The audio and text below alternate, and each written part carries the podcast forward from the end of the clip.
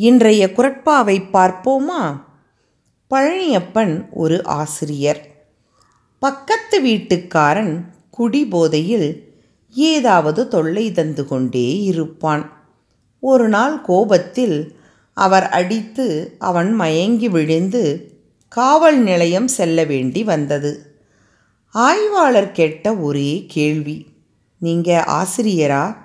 நீங்கள் இப்படி செய்யலாமா? தவறு செய்திருந்தாலும் தாங்களே தண்டனை கொடுத்தவரை யாரும் கற்றவர் என்று ஏற்றுக்கொள்ள மாட்டார்கள். ஆனால் பொறுத்து கொண்டு அவனுக்கும் நன்மை செய்பவரை அவன் உட்பட அனைவரும் மதித்து தங்கத்தை காப்பது போல் மனதில் வைத்து காப்பார்கள். ஒருத்தாரை ஒன்றாக வையாரை வைப்பர் பொறுத்தாரை பொன்போர் பொதிந்து. ஒருத்தாரை ஒன்றாக வையாரை வைப்பர் பொறுத்தாரை பொன்போர் பொதிந்து. நன்றி.